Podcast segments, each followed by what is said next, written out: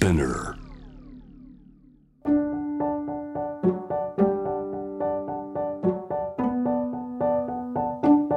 福本敦子の聞くコスメ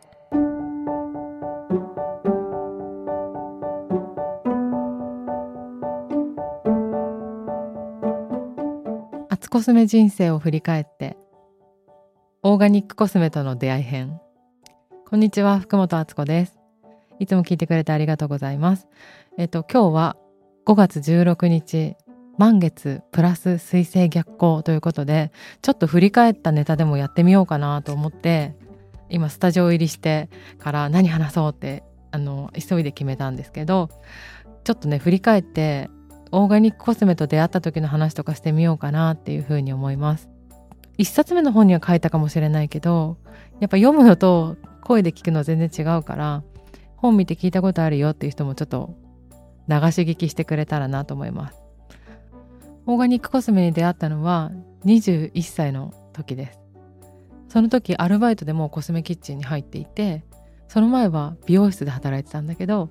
もう1ヶ月ぐらいからあ同じ部屋にいるのやだ無理と思ってこんなに広い世界でいろんなことが起こってるのに一つの部屋にいてずっと同じ時間を過ごすのとか私向いてないって思って辞めたんですけどその後アルバイトでコスメキッチンに入ったっていう本当たまたまの流れでそれも。で漠然とやっぱり一つの部屋にいたくない人だから海外に行ってみたいなっていう気持ちがあったんですよ。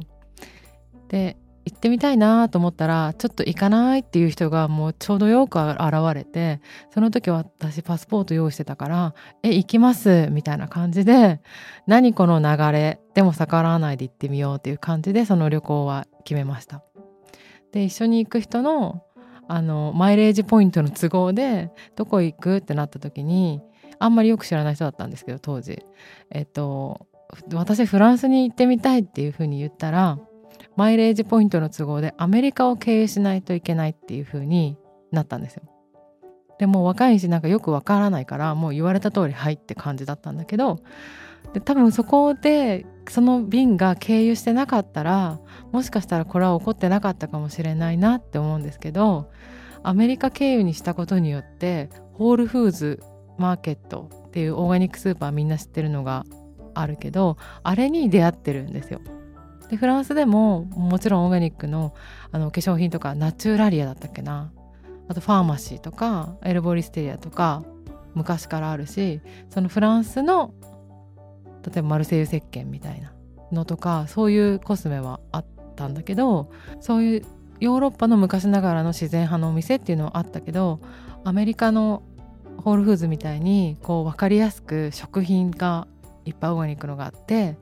まあ、生活雑貨もあってその中にコスメもあるっていうのはやっぱヨーロッパにはそのなかったからもう行くことになってたのかもなって今思うと思うんですけど私その長い間人と一緒に旅行するっていうことが21歳だったからまだなくて確か当時10日間ぐらい行ってたんですよ。最初にニューヨーク着いて3日過ごして次フランス行って帰ってきてニューヨーク経由だからトランジットで日本に帰ってくるみたいな。で人といるのにすごい疲れちゃって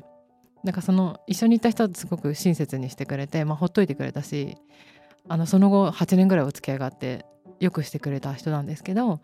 でもやっぱ長く人といるって疲れるんだなって21歳ながらに思ってあちょっと散歩行こ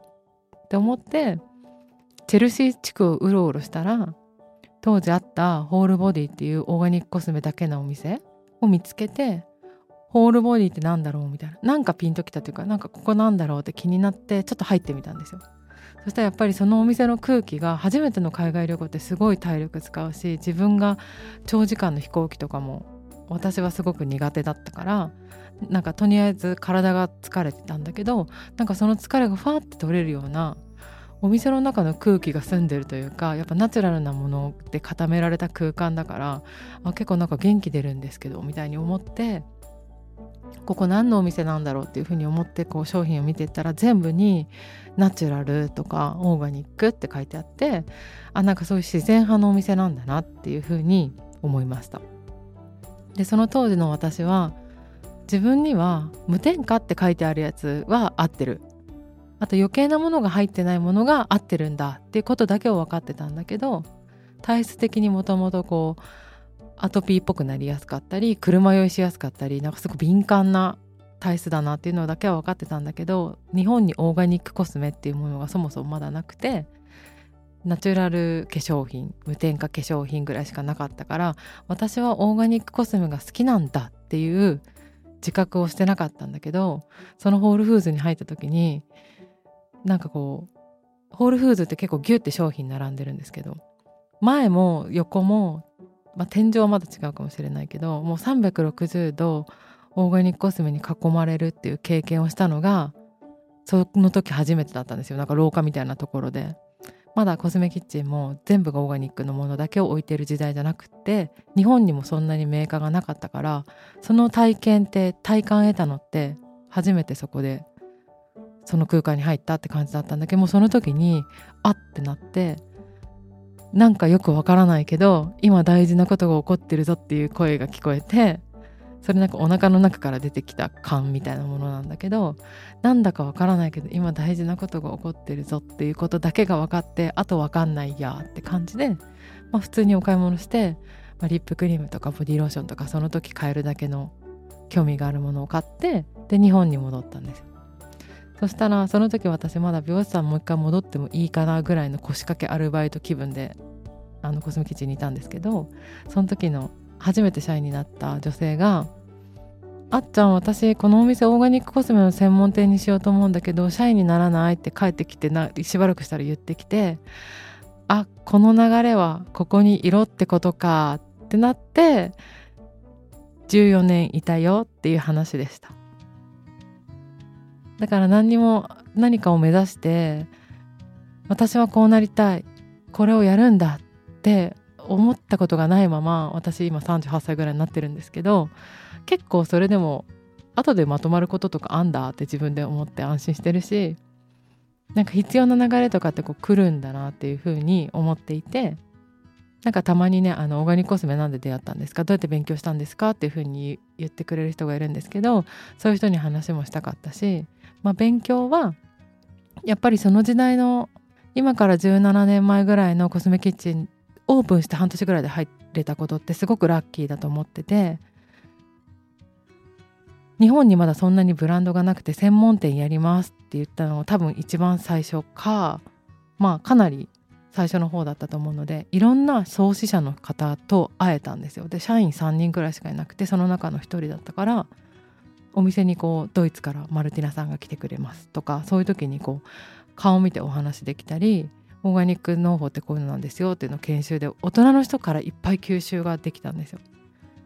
で私大人の人から何かを知るっていうのがすごく好きな若者だったからなんかそれもワクワクしたし環境がオーガニックコスメのことたくさん知れるっていうのをプラスして周りに20代後半のお兄さんお姉さんがアパレルとか代官山だったので飲食とかのあのイケてる大人がいっぱいいる環境にいたからそれも遊びの面でも充実してたからなんか入れたって感じがして遊べるし学べるしいいじゃんみたいな感じでしかもそんなにこう決まりもなかったから自由だったから生き残れたって感じなんですけど、まあ、そんな出会いがありましたよっていうお話でした。アツコスメ人生を振り返ってかなり最初の方の「あ出会った私これあ流れ」っていうお話だったんですけどまたアツコスメ人生を皆さんと一緒に振り返りたいと思います。福本敦子でした。